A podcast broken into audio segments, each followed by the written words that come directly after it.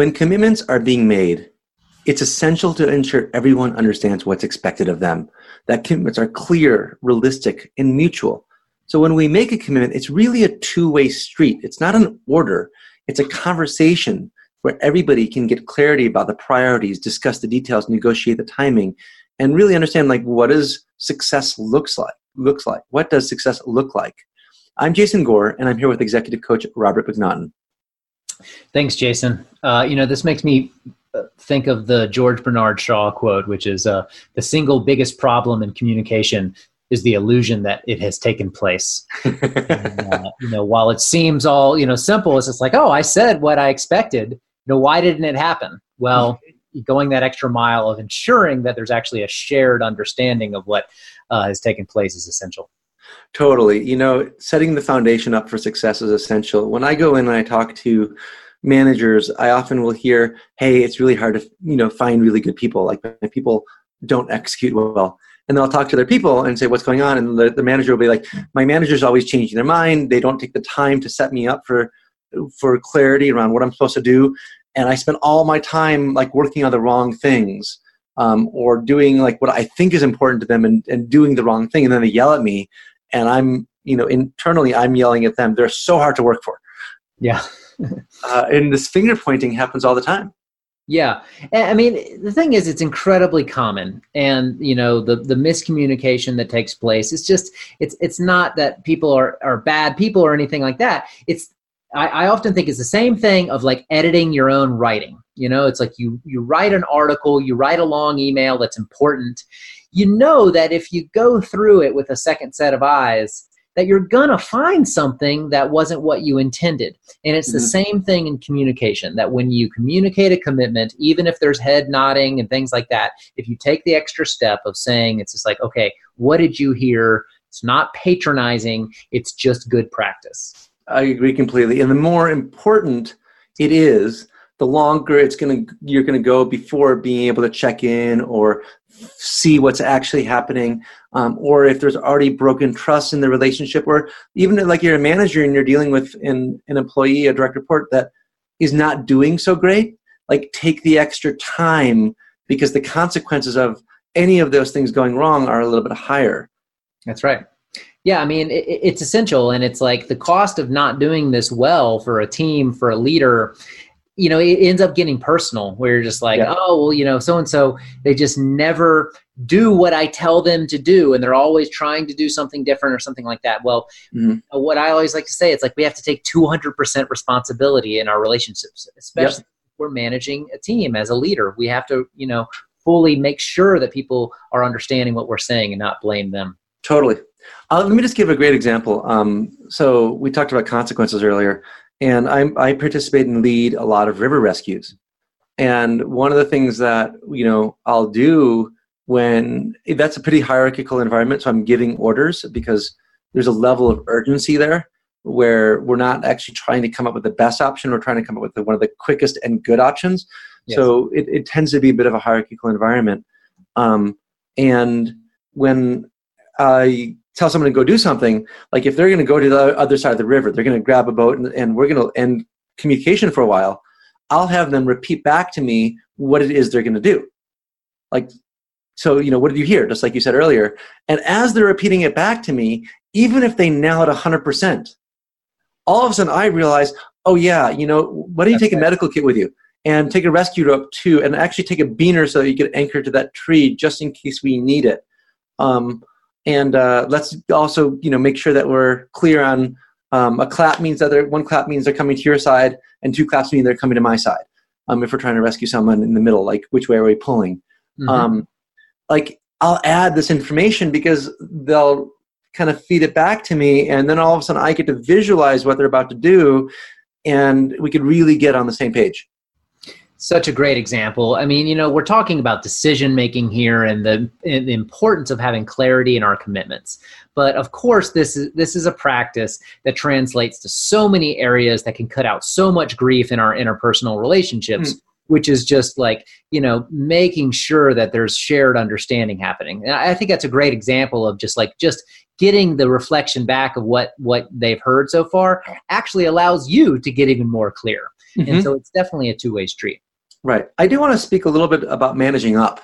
Yes. That getting clear here, if you are taking a direction from a peer or a superior, like if you can really take the bull by the horns yes. and get really clear about expectations, understand what's important to them. There's 1,000 little trade-offs that we're making, right? In terms of time, scope, quality, who's being satisfied, which customers are we focusing on? If you could really understand what their priorities are and why they're doing this. Like your manager says, get me some water. And you go and you like spend all this time to get like the perfect glass of pH 9.5 water with whatever it is. And you bring it back and they put it right in their plant. Right. Like, why do they want the water? How soon do they want the water? Like, do they want a gallon or do they want a glass? Like the better you could be at really managing up before jumping into action, the more likely you are to satisfy other people's expectations. Yeah. And it's just that context doesn't transmit in communication all the time. No. We transmit what we think needs to be communicated, but there's so much about the context, it's the water we're swimming in, that we can't take responsibility for. So it's a two-way street. And so exactly like you're saying, it's what I love to do. If a higher up is giving me something, I say, it's like, okay, here's what I heard. A, B, C. Did I get it right? And that's when we can really work together to make sure that there's clarity. Robert, I really want to talk about what gets in the way here, because there's some weird and traumatized relationships people have to commitments.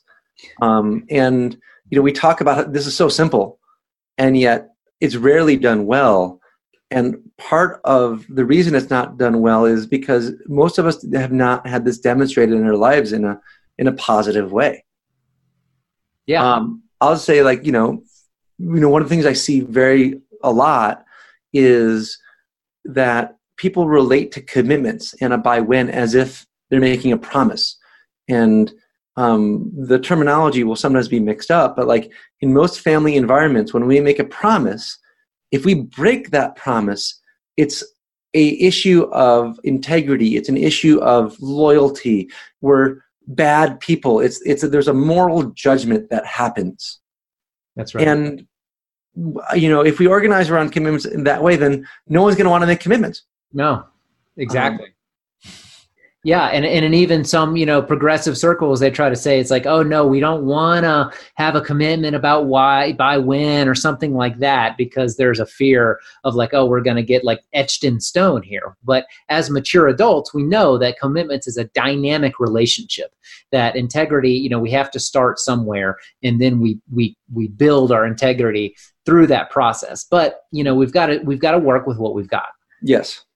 And I want to dig a little bit more into this, but the orientation around commitments that we really need to get our teams aligned with is that commitments are a way to organize action.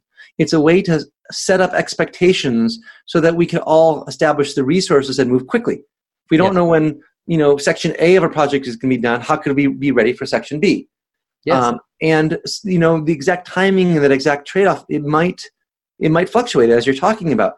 And if it does, we'll talk about renegotiating commitments. They're not set in stone. They're not like family promises that are written in blood or etched in stone. They're a way for us to communicate and share expectations about how we're going to create the future that we want to create and how we're going to organize together around that future. That's right. It's like, in our business, we're taking things seriously, right? Especially if people invest in us, they want their investment to be taken seriously. So we all have to work together. And so we can't be, accepting half commitments or maybes or allowing commitments to be left unclear. We have to do what we can to get as clear as we can, and knowing that we can fail forward, that we're only going to, our integrity is more about making sure there is a commitment than instead of it always reality aligning with how that commitment is stated. Totally. And the level of difficulty here, it's not a very difficult conversation. It takes a little bit of time, but we have to just get our heads around orienting around commitments in a good way. I was working for the Burning Man organization a while back, nice. And I was working with the senior staff. And it's a creative organization, as you would expect, right? It's a festival that happens in a remote location with a huge artistic bent. And one of the things that the staff was really having a tough time with was feeling like these commitments were taking away their creativity. Mm-hmm. And you know, like I didn't see it coming, to be honest. This conversation where literally someone, you know, we were having a conversation very much like we're having right now, and someone said, "No, this is inconsistent with our values," and we ended up in this long conversation about, you know, radical expression and freedom versus getting shit done and organizing. And about an hour into the conversation, one of the senior leaders stood up and said, "Oh my God, I just realized that making commitments actually gives us more freedom. Yes. Doesn't take away from our freedom. It allows us to actually go do things. And if I'm asking for something and Robert can't fulfill it, and he tells me that and he negotiates that, I could actually go take care of it elsewhere." That's right. Right. And if I'm not going to get done here, I could actually have a creative expression or do other things, knowing it's going to get handled or not handled. Yes. Yeah, structure actually allows for more liberation. I mean, you know, there's the whole philosophical rabbit hole there, but it really is important to know that like all we have in this life and our relationships is our shared understanding of our language. It wouldn't make sense to have meaning to words if there wasn't the importance, the critical importance of having like accurate, overlapping, shared reality on things. Yeah, you know, you said this earlier. It's kind of amazing to me that we do as well as we do. When you actually get into things and really see what communication is not happening, that we actually do pretty well. I'm impressed with the human brain. It's that last 20 or 30% though that we leave off the table that also costs us 20 to 30% of productivity. Yes. Yeah. There's a tremendous amount of potency, and it's worth the rigor to not understand what I'm saying, but to think that you have an understanding of what I'm saying, but then to believe that you have an understanding that I have an understanding that you have an understanding of what I'm saying. The further we can go down into that, that's actually stability. Yeah. So, you know, one of the best predictors of success is the history you have with a person. If you're constantly failing or you're failing them, then take some more time here. If things are really working well, then, you know, you don't have to take time, but when it gets a really important task, slow down and don't make the mistake of assuming that, you know, the 95% hit rate really is going to continue. Like, that's when you slow down is like really important stuff, or you're going to be, you know, out of communication for a while. Yeah. So when, you know, leaders do this well, who you make requests, you get really clear about what's going to happen next, who's going to be doing what. Getting clear deadlines, you know, we talked about by when. But the thing that I really want to dig into here is also talking about whose satisfaction is actually important. Nice. Like, who's this actually being done for? Yeah. Like, in a hierarchical environment, oftentimes, I don't care what the boss said he wanted, right? It's the boss's satisfaction or the superior satisfaction that ultimately is going to determine whether the job was done well or not. Sure. And so, like, we have to understand that it's not about the request. Like, I fulfilled the request, I got you water. It's, did you actually get what you wanted? And, you know, if you look at, you know, military contracts in the 70s and 80s, like, most of them were failures. And the failure point is almost always in the requirements. You said you wanted this, we gave you this, and it doesn't work. Yeah. Like, you know, the early negotiation of what is expected and really thinking through, if I do exactly what I think you want, is that going to be success? But that dialogue is so essential. Yeah. I mean, we're talking about being high functioning adults here in creative environments where, you know, no, we're not just robots. Like, if we could, you know, if we're just doing what a robot we could do, we would just hire robots. But we're human beings, so we need to be able to project into the mindset of where we're coming from. And I really appreciate what you said before about, like, you know, it's different in every relationship. If you and I have a strong rapport, I know that I say something to you that like 95% of the time, you know exactly what I mean. That's good. But if I'm starting to get frustrated with someone because they're not meeting my expectations, that's when I need to throttle deeper into this and say that it's like, okay, you know, before we leave here, let's get clear on this. What are we doing? You know, what did you hear? Like, go back and forth until you're really satisfied. So it's a great way to troubleshoot these problems. I think there's one more topic that we should dive into before closing out here, which is timing. That when we're making a request, can you get me a glass of water? Right? There's questions about urgency, but there's also a negotiation about how quickly. Right? Do I need water because I'm fighting a fire? Like, and I need a lot of water right now, right? And there's a negotiation of like, well, I could get you a bucket of water in 2 minutes, or I could get you, you know, the fire truck in 10 minutes. What do you want? Right. And I think that managers make the mistake of telling their people the when rather than negotiating it. And, you know, hey, can you get this done by Tuesday? Or I need it by Wednesday.